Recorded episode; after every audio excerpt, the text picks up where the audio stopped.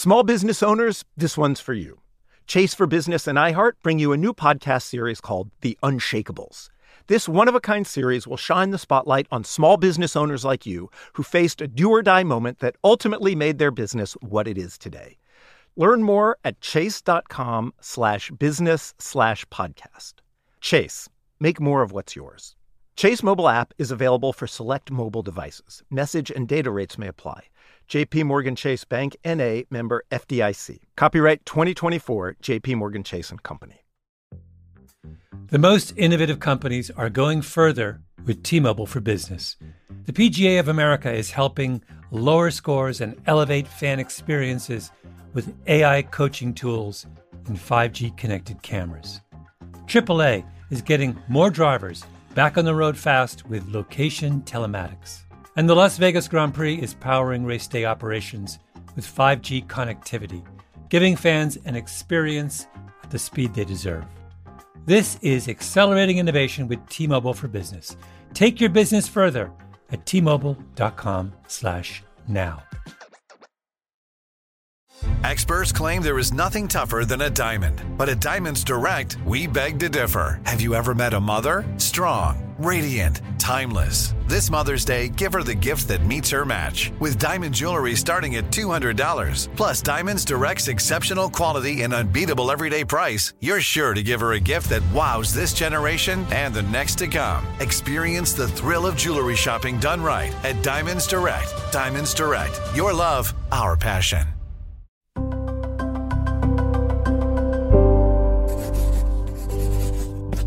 Pushkin.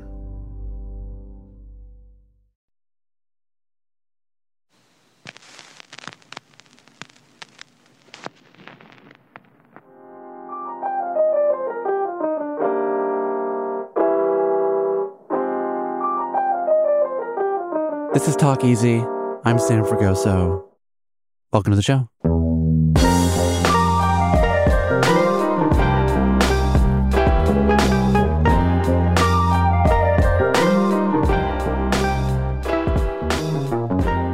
Today, I'm joined by singer-songwriter Weyes Blood.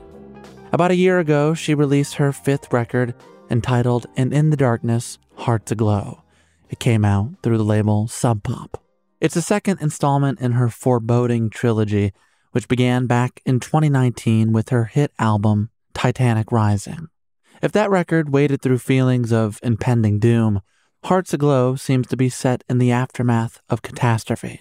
When there's friction in the world, she said in this conversation, that's when the songs come out. And so with that guiding statement in mind, I thought it would be a good time to sit with Weyes Blood and discuss her prescient music, which she's been performing around the globe over the past year. We also discussed growing up in a household of Christianity and rock and roll, the influence of Nico and Sonic Youth, and how she charted her course in what seems to be a precarious, ever-changing music industry. In a kind of prologue for this new record, she wrote that these songs, some of which you're about to hear, attempt to find meaning in a time of instability and irrevocable change. Looking for embers, she wrote, where fire used to be.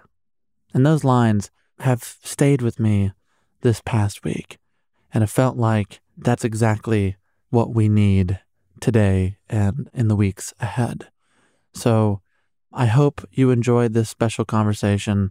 I hope you enjoy the music, whether you've heard it before or it's the first time. Natalie, who goes, of course, by Weyes Blood, is one of my favorite living musicians trying to make music about this moment, which is confusing and difficult and painful, and yet her work continues to meet the moment in ways few other musicians do. That's all coming up next with our guest, Weyes Blood.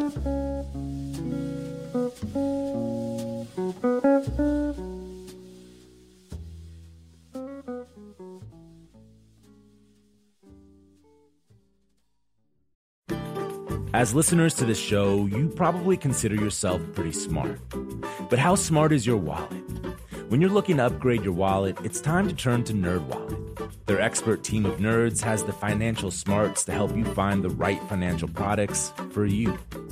Before NerdWallet, you might have paid for vacations with whatever was in your wallet. But you could have been missing out on miles you didn't even know you were leaving on the table. Now you can get a new card with more miles and more upgrades. What could future you do with more travel rewards? A hotel upgrade? Lounge access? Wherever you go next, make it happen with a smarter travel card. Don't wait to make smart financial decisions. Compare and find smarter credit cards, savings accounts, and more today at nerd wallet dot com. NerdWallet. Finance smarter. As with all cards, credit is subject to lender approval and terms apply. The most innovative companies are going further with T-Mobile for Business. The P G A of America is helping lower scores and elevate fan experiences with A I coaching tools and five G connected cameras. triple A is getting more drivers back on the road fast with location telematics. And the Las Vegas Grand Prix is powering race day operations with five G connectivity, giving fans an experience at the speed they deserve. This is accelerating innovation with T-Mobile for Business. Take your business further at T Mobile dot com slash now. Musora is your access to online music lessons for guitar, piano, drums, and singing. This is your chance to reignite some old musical passions or pick up an instrument for the first time. Connect with more than one hundred of the world's best teachers and musicians. You'll get seven days totally free to try it out. And then it's just thirty dollars a month, less than a single private lesson. I mean, why do we do Broken Record? Not just because we love hearing from great musicians. We do it because we think that there is something beautiful about the appreciation of music. Don't you think we need more of that in our lives these days?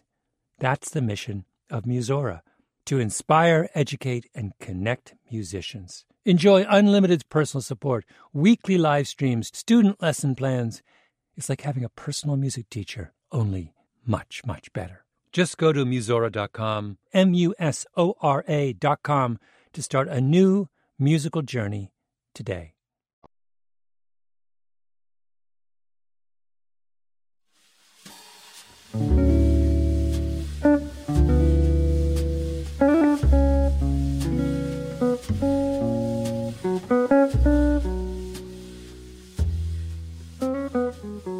Hey, Natalie. Hi, Sam. Welcome to the podcast. How do you feel being here? I feel very lucky. I love your podcast, and you've had so many incredible guests, and to be one of them feels like a privilege. And I also have the privilege of knowing you as a friend. Is that a privilege? Oh, yeah. Yeah, you're a great joy to have around. Really light up a room. It's weird because we don't often have people on that I know in a social capacity, but I've been wanting to do this for a while, and I'm just going to break the rule. So let's jump in. Your record, And In The Darkness, Hearts Aglow, came out about a year ago, and you just finished this American leg of the tour, ending at the Greek, which I have to tell you was so surreal to watch the other night. It felt like a religious experience. You were even dressed in all white. You talked about your mom. Everything felt like it was coming together in that moment. Are there still parts of performing it that you enjoy at this point? Because you've done it so much. Well, yeah. I mean, I, I feel like that might have been like our eighty-seventh show or something. For me, I don't know. It, it kind of evolves and it gets more exciting the more we can kind of fine tune it and like get into the alchemical process of the show, like the lights and like the cues and playing that many shows. Yeah, there might be a couple nights where it feels like you're going through the motions, but things do tend to evolve, and my experience of the shows has evolved, and playing in such an incredible venue like that felt very unique and different. And like, for me, I was kind of hearing some of the songs for the first time, but I, I've had to trick myself into um, that kind of state of radical acceptance where I'm just like, all right, here's another one. Like, I'm going to have to make it new, you know? Before you go on stage, are you told like, okay, what city are we in again? Let me just make sure I get the city right. I've definitely been in Indianapolis and been like, how's, what's the most haunted building in Minneapolis? You know, like I've made some really big mistakes. And how did you recover? Um, by telling everybody that I was raw dogging A D H D and that I didn't have meds and this is just me and it's not personal. That's good. Yeah, it's not personal. I mean, when you're doing eighty-seven shows, yeah, it's hard to make it personal. And yet, the other night really did feel, I don't know, present in a way. You really, it really felt different. I couldn't quite pinpoint. I wonder if you felt some of that. I did. I think it's such a big moment for me to have a big homecoming show because I'm from Los Angeles and I've played the Greek before, opening up for Father John Misty, and I've seen a lot of great shows there. So it was like all those memories, and it did feel a bit like pagan time travel. Like I was kind of skating through the past and knowing that my mom was there. And I mean, I might as well tell the story because it's such a cute story. But um, in nineteen seventy-one, my mom's older sister had this guy that wanted to take her on a date, but she was babysitting my eleven-year-old mother. And he was like, well, let's just go to Griffith Park and we can hike up in the trees and watch some of the show at the Greek. And he took her up. Simpler times. Yeah. He got, he bought her an ice cream and he took her up into this tree and they watched Carole King from one of the trees behind the Greek. Just like so insane. And so, I don't know, playing the Greek in front of my mother who was in the audience just felt like a big full circle in a beautiful way. Especially since you're compared to Carole King like once every thirty minutes, I That's think. That's too nice, too nice. There was something special also about listening to songs made in the pandemic, in many ways about the alienation of the pandemic in a crowd of strangers. I know this is the second album in this trilogy that you're making. With the song, It's Not Just Me, It's Everybody. You've called it the thesis of the record. Before we take a listen to it, how would you articulate that thesis now? I think that song is kind of like a Buddhist anthem in some ways, in that it's like, it's talking about the interconnectivity of all beings, like even down to like trans species level, you know. But I think ultimately what it means to me now is just that for a long time, especially while I was making Titanic Rising, I kind of felt like I was sounding the alarm on, you know, how wonky everything was. And I thought I was kind of, you know, like the canary in the coal mine. And then over the course of the pandemic, it was like the peel had just been peeled off and all of a sudden everybody was feeling it. You know, nobody could deny climate change anymore. And nobody could deny how isolating technology had become. It was just common knowledge. And I think before, you know, people were kind of kidding themselves, thinking everything was pretty average or status quo. And I think that that really uncovered a lot of truth in terms of everybody feeling this way. And now it's just mainstream to feel that way. It's not cool anymore? It's not alternative anymore, I'll tell you that much. It's like mainstream to be like, oh, modernity is so hectic, you know, like, mm-hmm.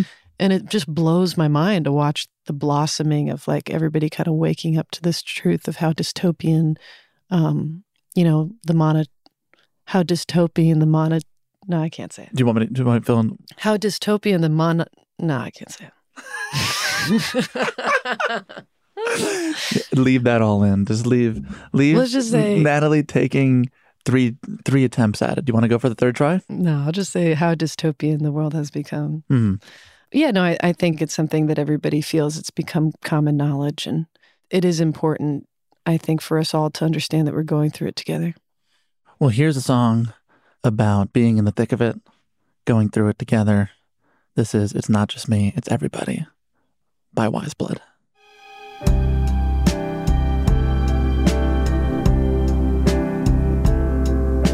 Sitting at this party, wondering if anyone knows me, really sees who I am. Oh, it's been so long since I felt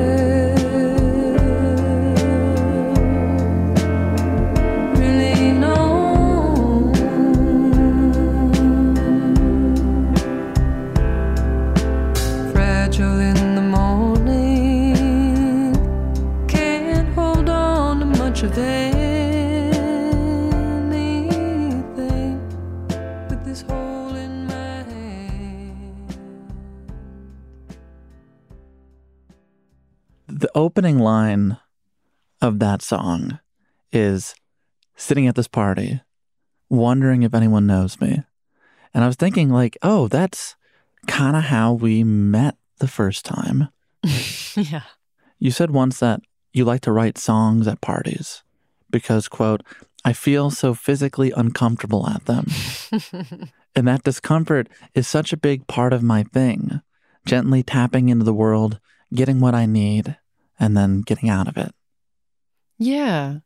I mean, I feel like it's just like um, any kind of gathering of humanity and all the causal things that happen with a bunch of people in a room together. And also just like the culture, you know, kind of presenting itself in whatever state it is. I don't know, it's a great place to observe and really come up with ideas and have an exchange.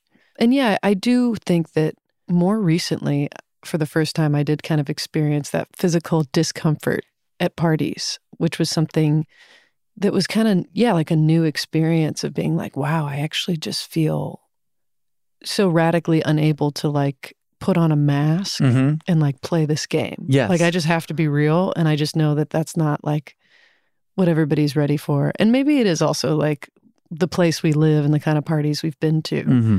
It was almost like the lid blew off of my own personal performance as a human who right. just kind of going around and being like, oh, this is socially acceptable and this is how I'll present. And then having that just be blown to smithereens and kind of feeling like there was more to be said and more to be uncovered. When did that shift happen? I think I think for a long time I was so distracted with music and just trying to kind of establish myself as a songwriter that I think once I did and once I finally started touring and kind of having consistent work and being recognized for my music, I had a huge identity crisis because so much of my identity was kind of wrapped up in being anonymous mm. and that nobody knew who I was. I had a lot of kind of secret strength and power from the privacy of that. And also from, you know, when you're not successful and no work is really coming your way, you just kind of have all the time in the world to write and just kind of hide. And nobody's really asking much of you because they don't want anything from you. So in some ways, that first line of that song, wondering if anybody knows me, it's like, yeah, no, people know me. I, I, it's more like, how well do people know me? Like it becomes a question of like, does this person really know me or do they think they know me or something? So I think, yeah, once I became known publicly, that's actually when I started to get really anxious around people because it was like I felt everything um, was different and my identity of being kind of a nobody was stripped of me and I had a lot of safety and comfort in that. Should we go back to that time when you yeah. were anonymous? yeah. So you're born in Santa Monica, nineteen eighty-eight. Your family bounces around California for that first decade of your life. Both of your parents were musicians. Your mom also had a flower shop, I think, in Santa Monica for a time. She, yeah, she did the floral arrangements for Saint John's Hospital gift shop. Tell me what happened at around like age eight when your father tells you about his new wave past. What did you make of that? I think, yeah, that was a really big moment for me. I remember I was sitting on the edge of my parents' bed and he was playing electric guitar and he was kind of finally admitting, he's like, you know, I used to be in a band and, you know, we played Madame Wong's and Whiskey a Go Go and we opened up for The Knack.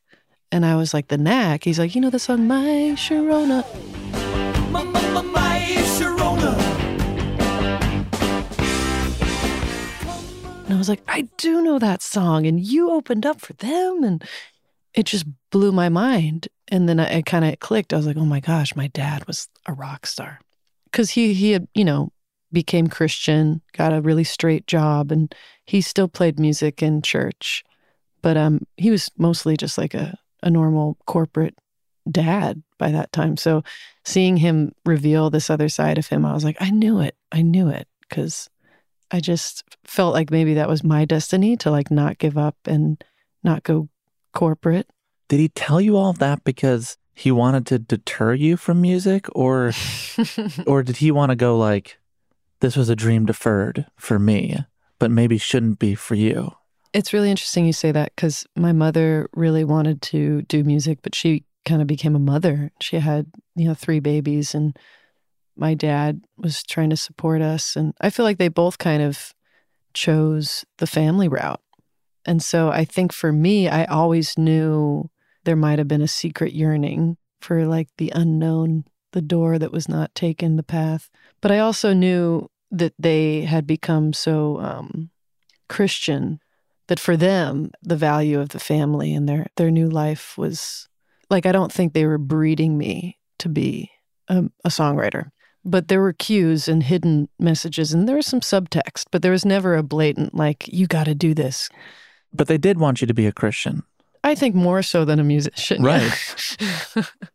um, I think they knew that, you know, music was really tough. And I think they knew that, uh, you know, it's really difficult because I think every child of every parent has some seeds that are planted within them, whether it be subconsciously or otherwise. I think I I don't really know if it's me or them.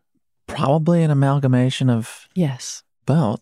When your family did move from California to Pennsylvania, how much of that was fueled by the born-again Pentecostal church? Like, was that was that a big no, part of it? No, that was just, my dad just got a, a better job. And, and medical publishing. Yeah. Moving to Pennsylvania meant we got to have, like, you know, a swimming pool. Mm-hmm.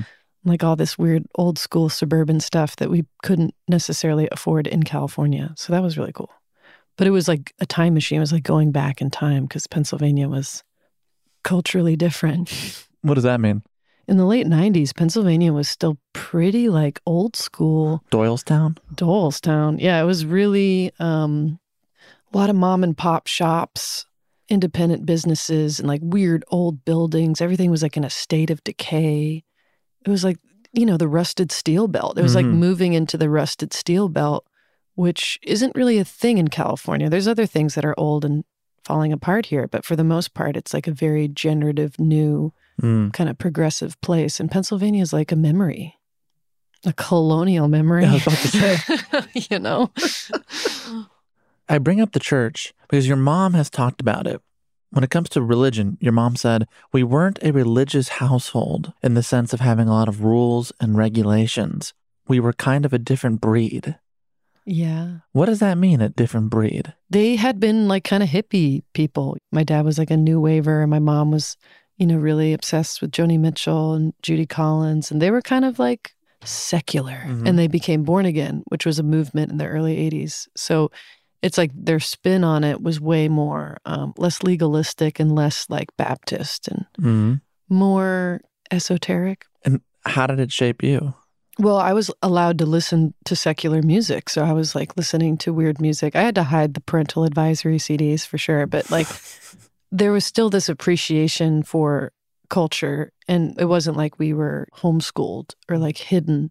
We were free range, as my dad likes to say, but there were still rules, and there was still this cosmology we were all kind of living under, but there was an appreciation for music that wasn't just Christian. Mm. I heard that they would ground you for, like, months at a time, which would in turn force you into a kind of creative isolation. Oh, totally. Is yeah. that true? Yeah. And I mean, I got grounded for very good reasons. I would like lie about where I was and take the train into the city and like make mm-hmm. up somebody that I was staying with. And I was just at some punk house. Like it was worth getting grounded over. Or I'd like miss the last train home. Right. And they'd think I was down the street at a friend's house and be like, sorry, I'm in the city. You know, like.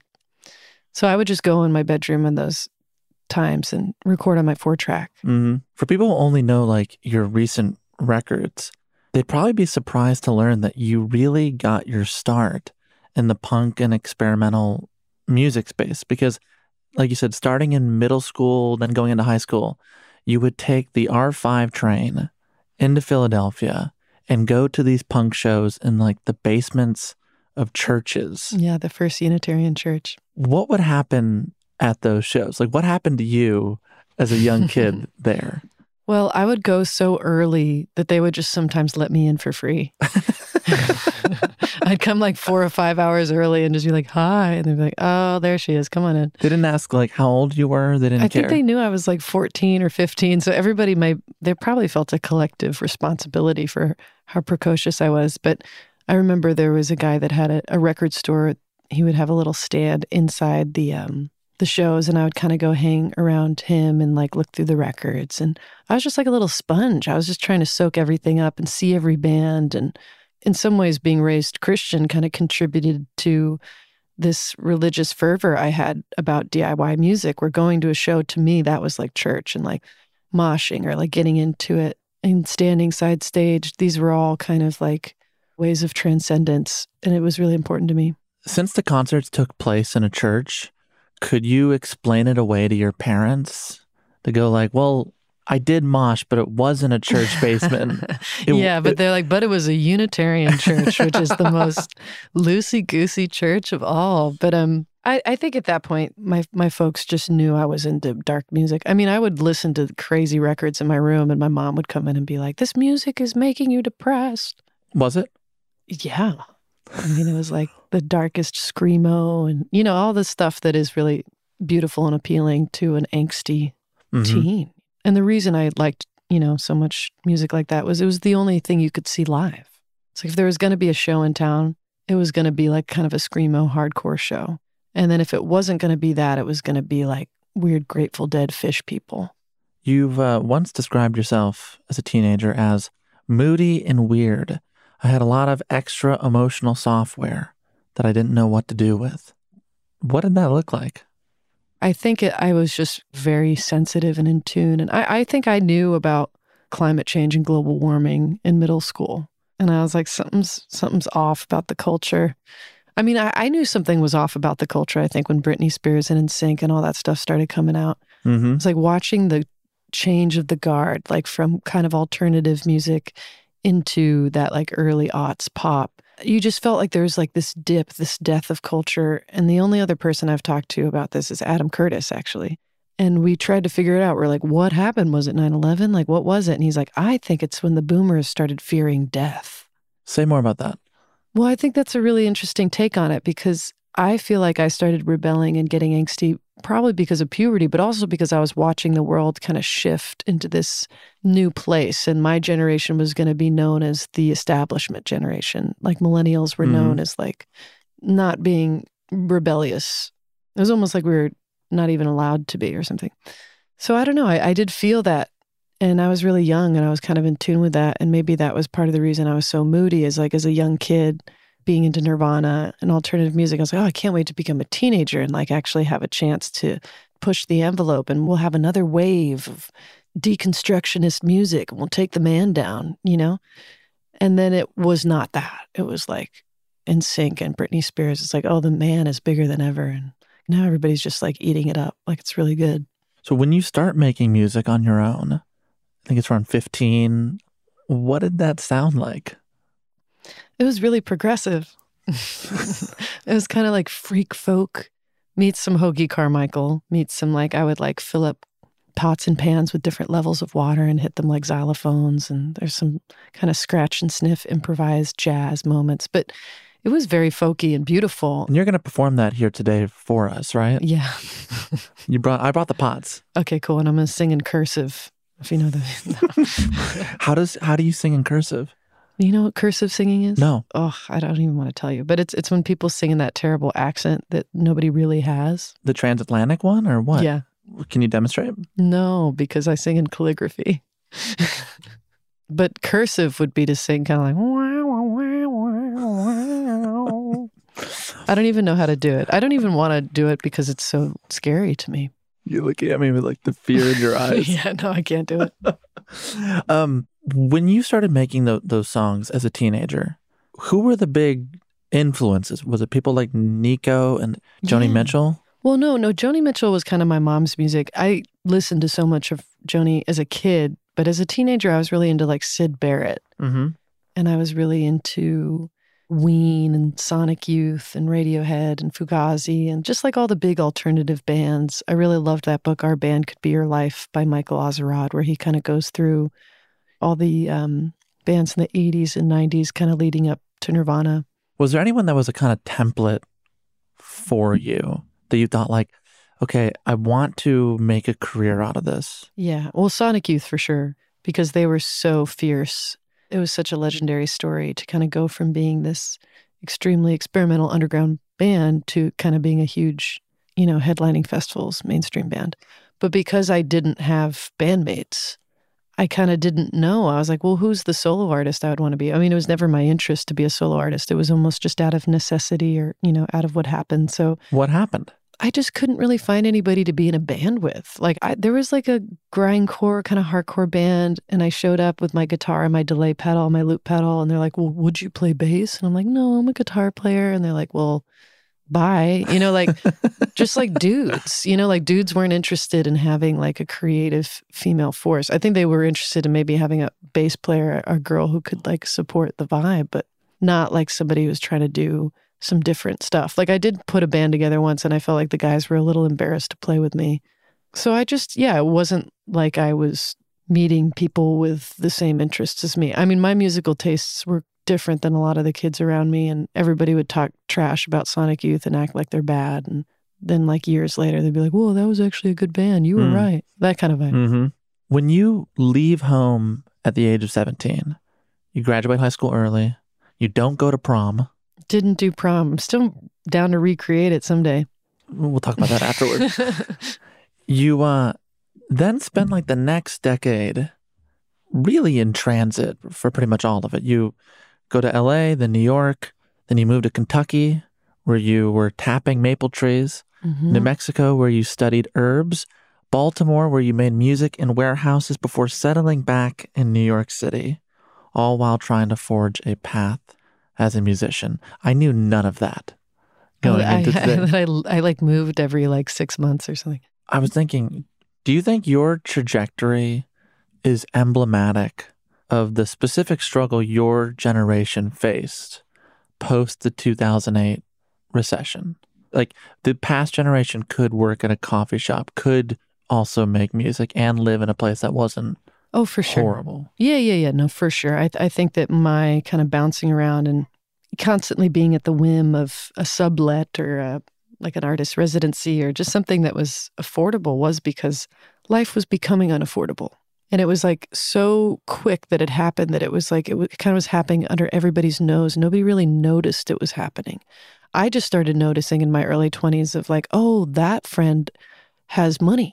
Like that friend has a parent who's willing to kind of step in and fill in the spaces because things cost more money now. And I just felt like I watched everything kind of shift from being totally manageable to completely unmanageable. Would you say anything? Yeah, but I think I also like, I still thought it was possible to live off rice and beans and like sell your cassette tapes and buy a funky old house and fix it up. But that was such a Gen X thing.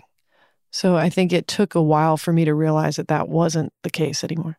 I guess in the process of figuring that out, did you ever go like, oh, geez.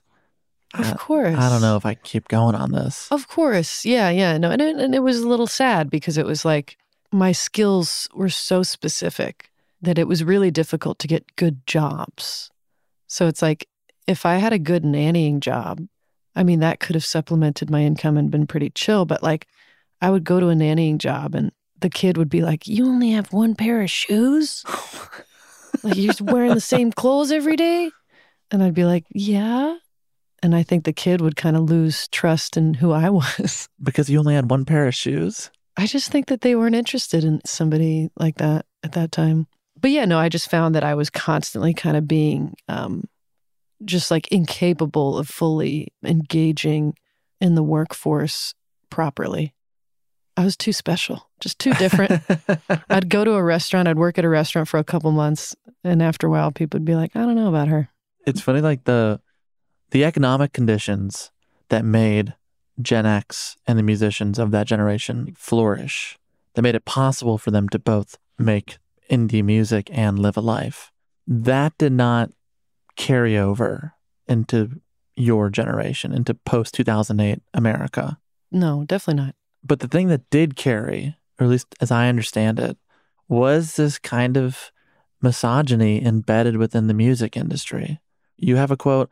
I would go on tour with people and they would say, if you don't sleep with me on this tour, it's going to be the tour from living hell. I used to mute my sexuality and my femininity so that I could be considered a peer. And that has its own pitfalls. Oh, yeah, for sure. How did you manage that, that stuff? I mean, it's like, how does any girl manage that stuff? It just happens. And I think I played it really tough because I had brothers. And I kind of had this attitude about it that was very like, you know, just kind of like, oh, that's just the way it is. You know, like I had anger, but I also was just kind of so, I was so much more interested in music and survival that I could put my convictions about the misogyny on the back burner for the sake of music, which that all became an issue. like eventually it all had to kind of come to a head where I was like, oh, I have to face this mask. And when did that happen? I think when there was more women in music and when it became clearer to me how they behaved, and it became clearer to me what happens when a group of men are in a room with one woman versus when one man is in a room with a group of women. And, you know, just kind of understanding that dominance hierarchy is kind of like the natural disposition of a group of men. So when you get a group of men in a, you know, recording studio, they will tend to defer to one another. And one person will kind of become the one that everybody defers upon because they'll kind of take on the alpha stance. Mm. And if a woman shows any sign of weakness or kind of like, I don't know what to do, that men see that as an opportunity to come in and be like, well, I'll tell you what to do. And it's not coming from any state of maliciousness. It's just this kind of natural settling of vibes. And I think that upon learning that, I kind of realized like, oh, there's been so many moments where I kind of let the guys kind of have their moment, and then I'm kind of secretly controlling everything behind the scenes. And then I realized very quickly, I was like, oh, I don't even need to like... do it secretly. Yeah. We can just be like very blatant about this. Did that happen on like your second record? Did you feel that? Yeah, that was that was my like kind of learning curve where I was like, I was definitely dealing with a lot of men who had a lot of ideas. Like they kind of saw me as this raw clay, like raw putty. And I saw myself as like, oh, I'm just so glad that I get to be here. You know, like going from a moldy basement to playing an actual venue. Like how exciting. Or like having an actual album deal, being in a real studio. And I'd be like, well, what do you think? Well, what do you think? And I didn't really understand at the time that they were like so ready to tell me exactly what they thought. It wasn't necessarily they were like looking out for my best interest. And getting that confidence and that strength to know that I instinctually knew what I needed to be and that I was the boss. It's a beautiful thing when you can kind of finally clear that space and be the driver of your own ship. So then when you got into the room to make Titanic Rising, did you say to yourself, I need to do this my own way? Like, I can't do what I did on the last one.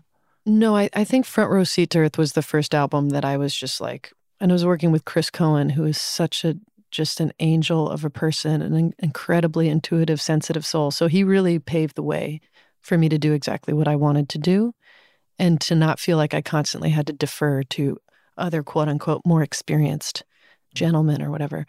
And then on Titanic Rising, it was like, yeah, I was already just kind of ready to take the reins, and Rado and I have very similar feelings and ideas about sound and music, and so it was very collaborative and fun. And but there were even moments where it'd be like the Lemon Twigs and Rado, it'd be like a group of guys just kind of like going crazy.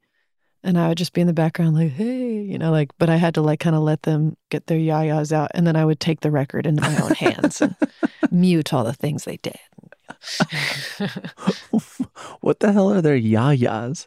I don't know. When you get a bunch of musicians in, in a room and they're just kind of jamming and mm. they just go for it. And it departs the original plan, the idea. And it's very important, I think, that that kind of generative volcanic vibe in a studio is really important, to just kind of let people cut loose and do what they want to do. And that's how you can capture some real magic. But that's also how you can get some stuff that has nothing to do with your music. It's good to deviate a little bit here and there, and you can't be too strict with where things go, because when you're loose and you're kind of letting things unfold, you can surprise yourself.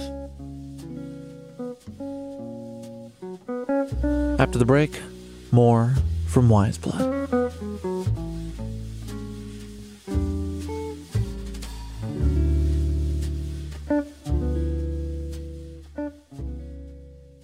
Hey everyone, this is Sam. As you may have noticed, the past six months in Hollywood, uh, they haven't been going that great. The actors and the writers went on strike against the A M P T P. The writers have recently reached a deal, but the actors have yet to do so. Obviously, for a show like ours that has on writers, actors, filmmakers, this has proven to be a challenging time. I'll just be honest with you. It's been difficult to make a show about culture when um, culture has basically been put on pause for the most part.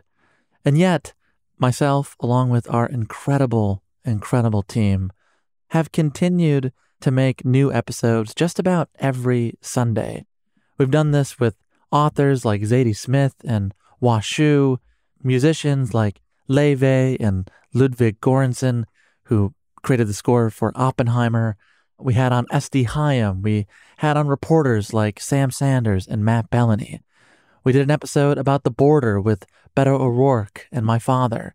We had a conversation with screenwriter Alex O'Keefe at the height of the strike about the conditions of being a modern screenwriter, the state of Hollywood, and really so much more.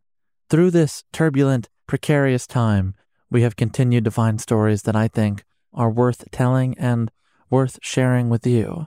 And so if any of those episodes, or if any of the episodes that I did not mention have meant something to you, if the show has meant something to you, I would really appreciate if you shared the program on social media or with a friend, with a family member, anyone that you think would be interested in the kind of researched, thoughtful, and honest conversations that we try to have here each and every Sunday.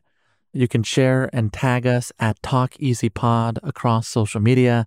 If you want to drop us a line, you can reach me at s f at talk easy pod dot com. That's s f at talk easy pod dot com.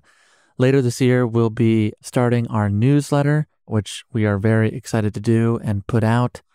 But until then, sharing the show or reviewing it on the platform that you're listening to this right now, I know every podcaster talks about it, but it really does help us continue doing the work we so love to do here each and every week. And with that, I hope you enjoyed the rest of this conversation with Weyes Blood. As listeners to this show, you probably consider yourself pretty smart. But how smart is your wallet? When you're looking to upgrade your wallet, it's time to turn to NerdWallet. Their expert team of nerds has the financial smarts to help you find the right financial products for you. Before NerdWallet, you might have paid for vacations with whatever was in your wallet, but you could have been missing out on miles you didn't even know you were leaving on the table. Now you can get a new card with more miles and more upgrades. What could future you do with more travel rewards, a hotel upgrade, lounge access? Wherever you go next, make it happen with a smarter travel card. Don't wait to make smart financial decisions. Compare and find smarter credit cards, savings accounts, and more today at nerd wallet dot com. NerdWallet. Finance smarter. As with all cards, credit is subject to lender approval and terms apply. The most innovative companies are going further with T-Mobile for Business. The P G A of America is helping lower scores and elevate fan experiences with A I coaching tools and five G connected cameras. triple A is getting more drivers back on the road fast with location telematics. And the Las Vegas Grand Prix is powering race day operations with five G connectivity, giving fans an experience at the speed they deserve. This is accelerating innovation with T-Mobile for Business. Take your business further at T Mobile dot com slash now. Musora is your access to online music lessons for guitar, piano, drums, and singing. This is your chance to reignite some old musical passions or pick up an instrument for the first time. Connect with more than one hundred of the world's best teachers and musicians. You'll get seven days totally free to try it out, and then it's just thirty dollars a month, less than a single private lesson. I mean, why do we do Broken Record? Not just because we love hearing from great musicians. We do it because we think that there is something beautiful about the appreciation of music. Don't you think we need more of that in our lives these days? That's the mission of Musora, to inspire, educate, and connect musicians. Enjoy unlimited personal support, weekly live streams, student lesson plans. It's like having a personal music teacher, only much, much better. Just go to musora dot com, M U S O R A dot com, to start a new musical journey today.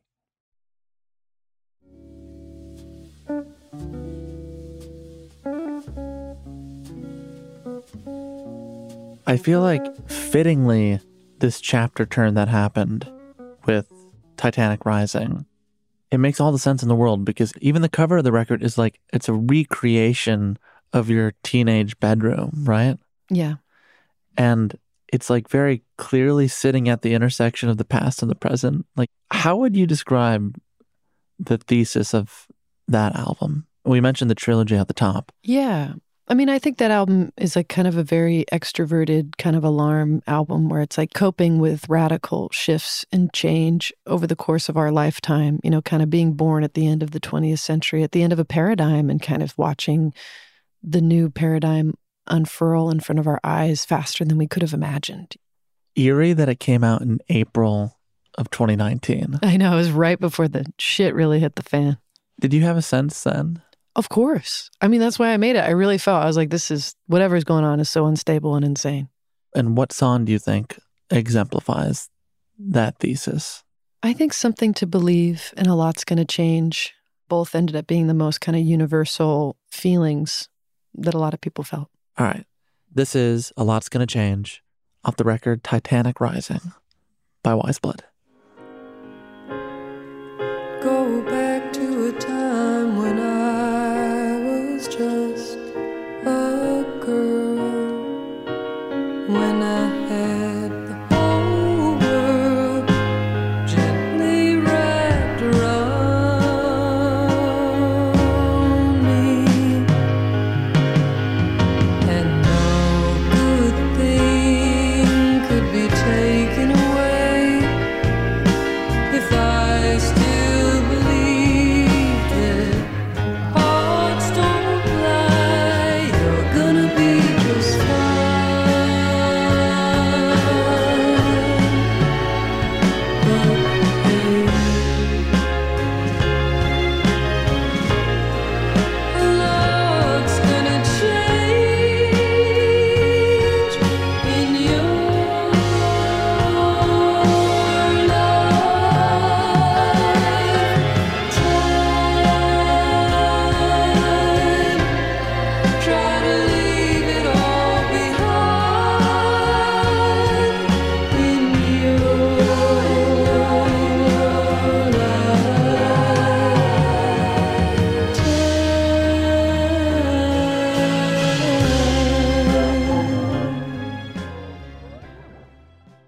I can't listen to it. I can't listen to my own music.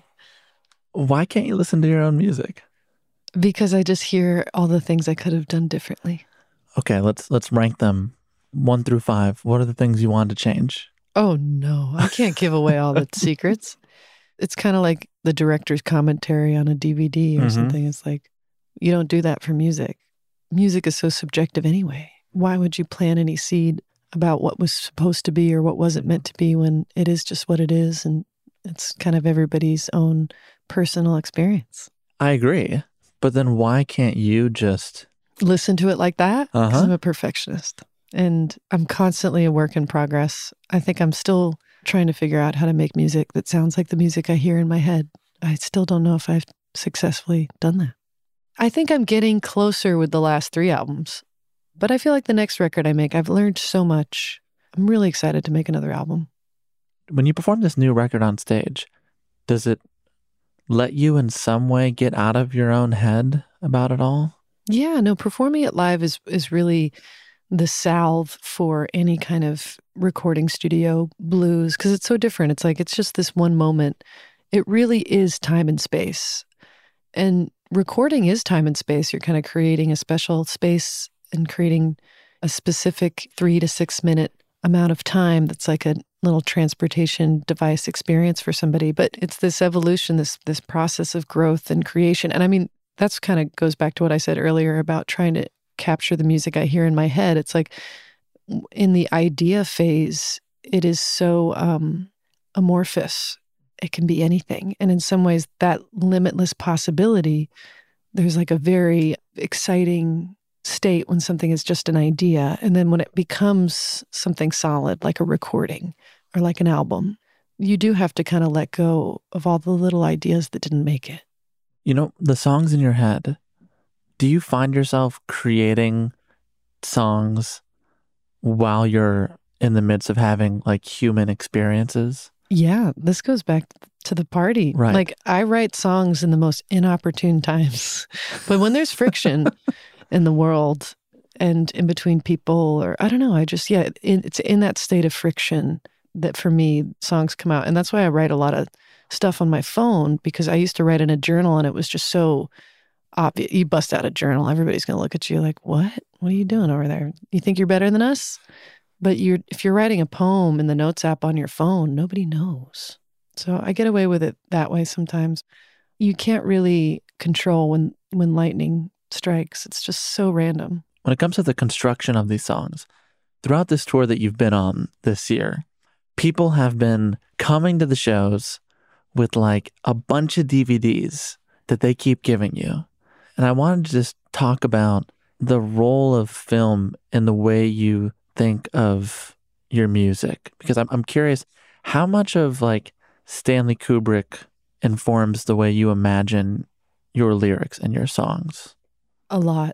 I've always tried to attain some kind of cinematic quality to the music because I've always been such a big fan of soundtracks and classical music, and that creating and defining emotion on screen using melody and, you know, even like Mickey Mousing, like just using sound effects to represent movement, that connection to me was always very strong. And it was like I could always kind of hear a soundtrack to life, and I could always feel when a song had an emotion to it that was really specific, and certain chord changes would make me feel this way versus others. And I, I just always found that connection to be so beautiful that you can kind of guide somebody over the course of a film with score.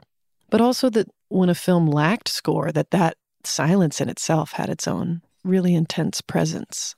So I think those dynamics in cinema always really inspired me. And then I think when it came to Stanley Kubrick, he was always so interested in kind of the subconscious interpretation of images and movement, where he felt like instrumental music and silent scenes in film were just as effective as dialogue. And I'd have to agree. I think sometimes they can say even more. And that's kind of always why I have at least one instrumental track on my albums, because music itself, just as is, with our subconscious kind of painting its own picture, is also very, very transcendent. Kubrick once said about two thousand one: A Space Odyssey that I was trying to create a visual experience, one that bypasses verbalized pigeonholing and directly penetrates the subconscious with an emotional and philosophical content. Yeah, that's like exactly what I hope to do at times as well. I mean, I wouldn't aspire to necessarily, well, who knows, maybe I'll direct a movie someday. But that was the biggest smile you've had during this whole taping. Really? Yeah. Yeah, no, I, I have a, a real hankering for creating a visual universe that accompanies my music, and I look forward to exploring that more. You mentioned Adam Curtis, and as we leave, I'm thinking about the intersection of your music and a visual element, which he made this great video for your song, um, God Turned Me Into a Flower. And before we play it, I just kind of wanted to sit with that track and see, I don't know, what it means to you, having performed it all year long and lived with it as long as you have. Luckily, it's kind of continued to evolve. I kind of wrote it because I had just read The Culture of Narcissism by Charles Lasch, and it was like a very interesting book to read to kind of diagnose the culture as being like kind of a little bit more narcissistic than it had ever been, and how our interpretation of that might be a little flawed, because people think the myth of Narcissus is about a guy who was obsessed with his own reflection, when in reality the crux of that myth is that he didn't recognize that it was himself, that he was kind of obsessed with this reflection, not knowing what it was, thinking it was this external otherness, and becoming fully consumed and kind of missing the point that it was within himself, which is like a reoccurring archetype in a lot of religious myths. And I think it's so typical of modern culture too, like everybody's seeking external validation constantly and kind of going outside of themselves, hoping to find something that fills the void of their spirit. And in reality, it's, you know, the only thing that could ever really fulfill you is within you. But many people turn to music to fill that void.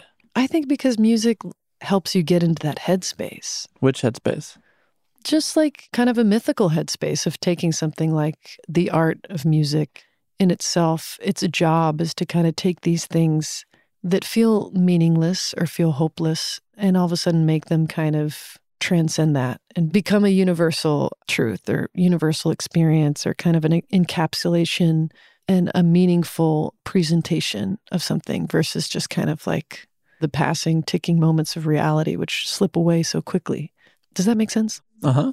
So yeah, I guess my hope would be that the whole concept of getting turned into a flower is really to kind of become soft, and that the rigidity of our own beliefs and our own narratives that we tell ourselves in our head, in some ways, that's what needs to change, and becoming more flower-like, becoming more soft and kind of accepting reality in the most radical sense. And I know I've said that twice about acceptance, but it's such a long journey to even figure out what that means for yourself. You know, everybody kind of has to go on that journey of finding out that everything they've sought externally exists within themselves. This is God, Turn Me Into a Flower by Weyes Blood.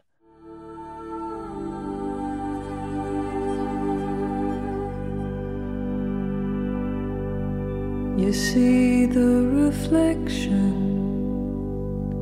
and you want it more than the truth. You yearn to be that dream you could never get to, 'cause the person on the other side has always just been you. Oh God, turn me into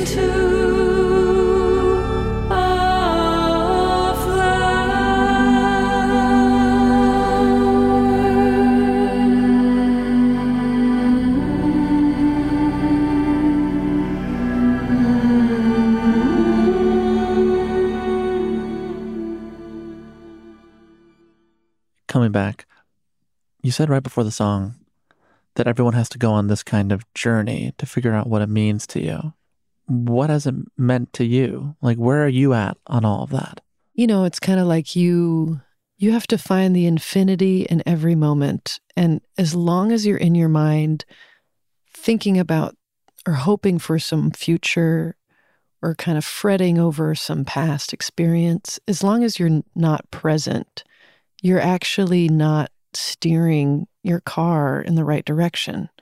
I don't know, if you live within the moment and within the now, you can actually kind of see clearly and actually um, experience reality in a way that is present, and like you can see what's happening, versus if you're obsessed with some probable outcome, or if you're obsessed with what you want to be, if you're obsessed with everything that's missing from your life, if you're obsessed with things that you've lost, that that puts the focus to kind of more of an abstract, non-existent place, and you kind of lose touch with the things that are actually happening in front of you at that moment.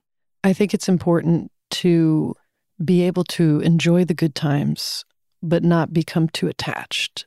And it's important to experience the bad times and not become too attached. And a state of detachment isn't nihilistic or apathetic or existential, but it's actually kind of like a cosmic sense of humor. And looking at it that way, I think you can live a little bit more passionately in the waves, because inevitably everything's going to ebb and flow, and you want to learn how to surf that.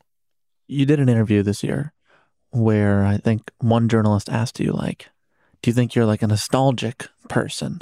And you said, I've been using the word sentimental more. I think I'm sentimental because sentimentality leaves you open to experiencing the future as something that's worth remembering. In our culture, it's so easy to just assume that the future is going to keep getting worse.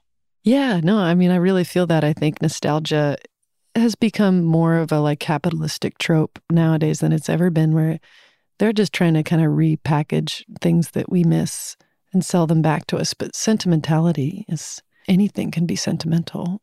I bring that up because as we're talking about the past and present and the future, the third part of your trilogy, which will be the next record, you said it's going to be about hope. And I wondered, is that still true? And if so, can you make the case for hope in twenty twenty-three? Yes, you can.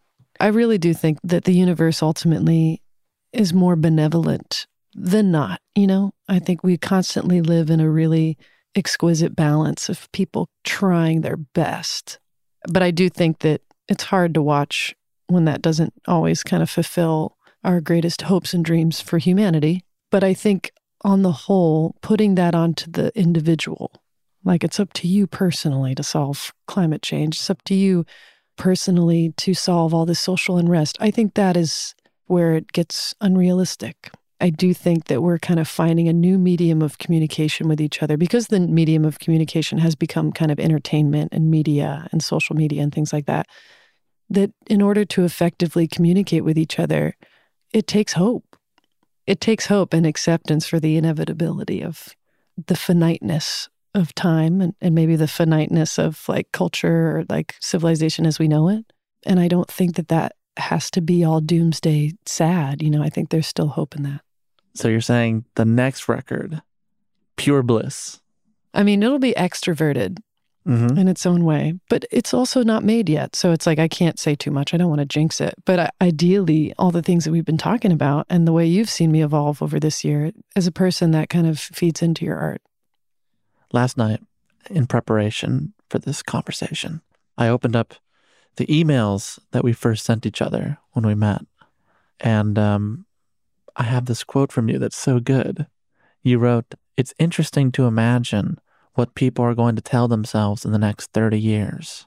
This record," this was about the latest one at the time, "this record is the beginning of my narration, the modernity myths." I don't even remember saying that. It sounds pretty uh, windbaggy. I but thought, you know how it is. I can't help it. I thought it was kind of nice. Yeah, no, I, I would think that um, we need myths and we need stories and we need archetypes to cope with friction. It's a valuable thing for artists to do. Well, if we were to do this again in five years, what do you want for yourself, both in the music and beyond it? I mean, I, I feel so grateful that I get to do what I do that I would hope that I could continue. I would love to keep making records and touring for as long as that makes sense. It feels like something I was born to do, but I also, it would be nice to, in the next five years, I don't know, that's such a deeply personal question, isn't it? I don't know what I want. And I think that's really beautiful. Like, I think that I would like to know what I want in the next five years, but at this moment, I'm just kind of enjoying what it is. Maybe in the next five years, you'll make a song that you'll be comfortable listening to in front of me. Oh, yeah. That's a very attainable goal. That's cool. I like that one. But yeah, no, I would love to develop a closer community of people and musicians and artists and friends. I do think that our culture is not fabulous for community. And I think that there has been a lot of fragmentation since the pandemic. And we're still kind of coming back from it. And it's a slow crawl. And then there's also just the social fabric of America in general being completely unhinged and bizarre. So yeah, in five years, I'd love to see um, some nurturing happen of closeness between people and friends and maybe find other ways of expressing myself besides songwriting. Well, before we go, is there a track that you want to leave us with? Yes. I will leave you with Something to Believe. Really? You want to go to that record? Well, I think Something to Believe is cool. It's kind of like what we were talking about. Like if, if you needed to have some kind of faith in reality, it could just be faith that it's always changing. Well, thank you for this and for that show the other night. Seeing everyone respond to songs that I remember you playing for me like, a, you know, six months before they came out. It is kind of amazing to see the entire Greek theater lose their shit over things that, like, I remember us just hearing when we didn't know how people were going to respond. Well, yeah, I will say this is a good story because I feel like I play, you were one of the first people to hear the album. Yeah. Um, besides the people that worked on it. And I was so nervous, but it, it made so much sense to hear it through your ears. It was almost like the premiere of it in my mind because I didn't know you that well. I was like, here's some random guy that knows a lot about cool stuff. And I'm just, you know, exposing myself. But I felt like when we listened to it, I, I could hear it with new ears too. And it was great. I will sign up for that job anytime you need me. Natalie, a pleasure. Sam, thanks for having me. This is Something to Believe off Titanic Rising by Weyes Blood. Drank a lot of coffee today.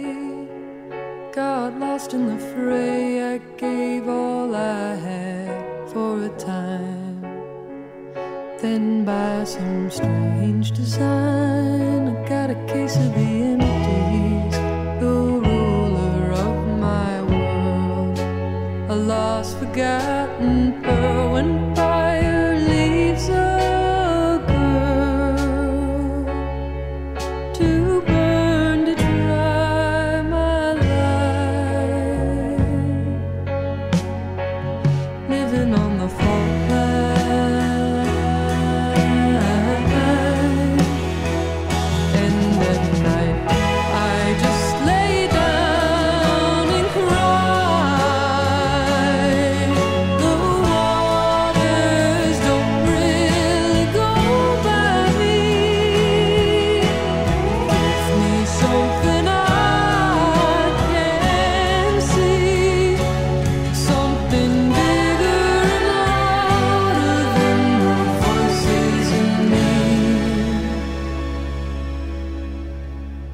something to believe.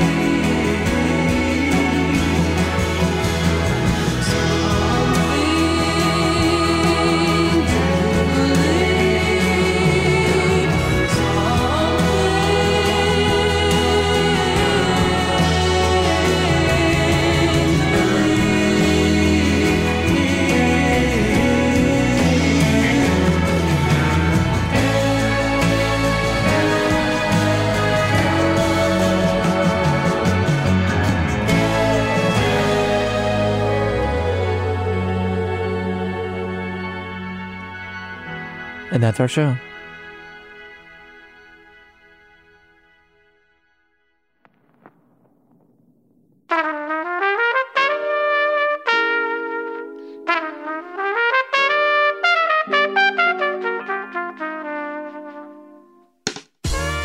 If you enjoyed today's episode, be sure to leave us five stars on Spotify, Apple, wherever you do your listening.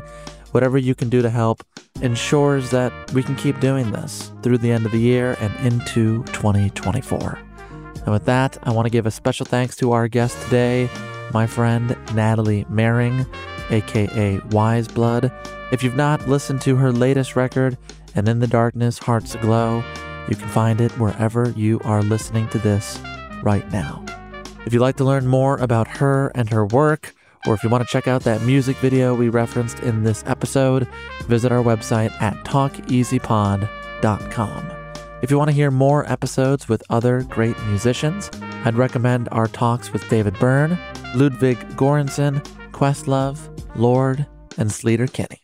To hear those and more Pushkin podcasts, listen on Apple Podcasts, Spotify, or wherever you like to listen.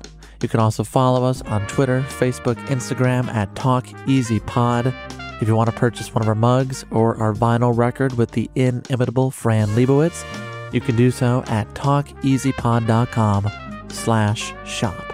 That's talkeasypod.com slash shop. Talk Easy is produced by Caroline Reebok. Our executive producer is Janixa Bravo. Our associate producer is Caitlin Dryden. Today's talk was edited by Clarice Guevara and mixed by Andrew Vastola. Our assistant editors are Lindsay Ellis and C J Mitchell. Today's episode was engineered by Tim Moore out of York Recording here in Los Angeles, California. Our music is by Dylan Peck. Our illustrations are by Krisha Shenoy. Photographs today are by Julius Chu. Video and graphics by Ian Chang, Derek Gaberzak, Ian Jones, and Ethan Seneca. I also want to thank our team at Pushkin Industries, Justin Richmond, Julia Barton, John Schnars, Carrie Brody, Heather Fain, Eric Sandler, Jordan McMillan, Kira Posey, Tara Machado, Jason Gambrell, Justine Lang, Malcolm Gladwell, and Jacob Weisberg. I'm Sam Fragoso. Thank you for listening to another episode of Talk Easy. I'll see you back here next week. Until then, stay safe and so long.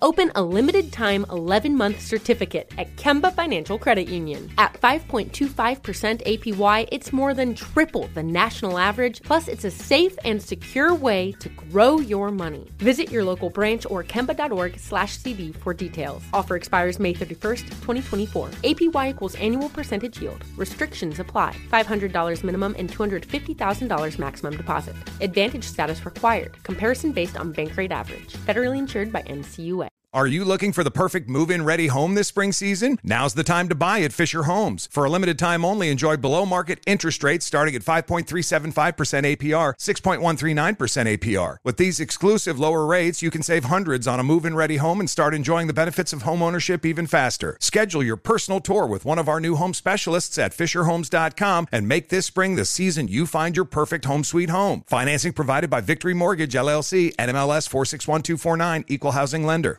See new things, try new things, go back centuries while living in the moment, forge new paths while discovering old ones, pedal, paddle, and paint while trekking, tasting, and tailoring experiences that transform you into a better version of yourself. Immerse yourself in the world by activating your mind, your heart, and your body on a river cruise exclusively from Avalon Waterways. Save with limited time offers at avalon waterways dot com. Avalon is cruising. Elevated.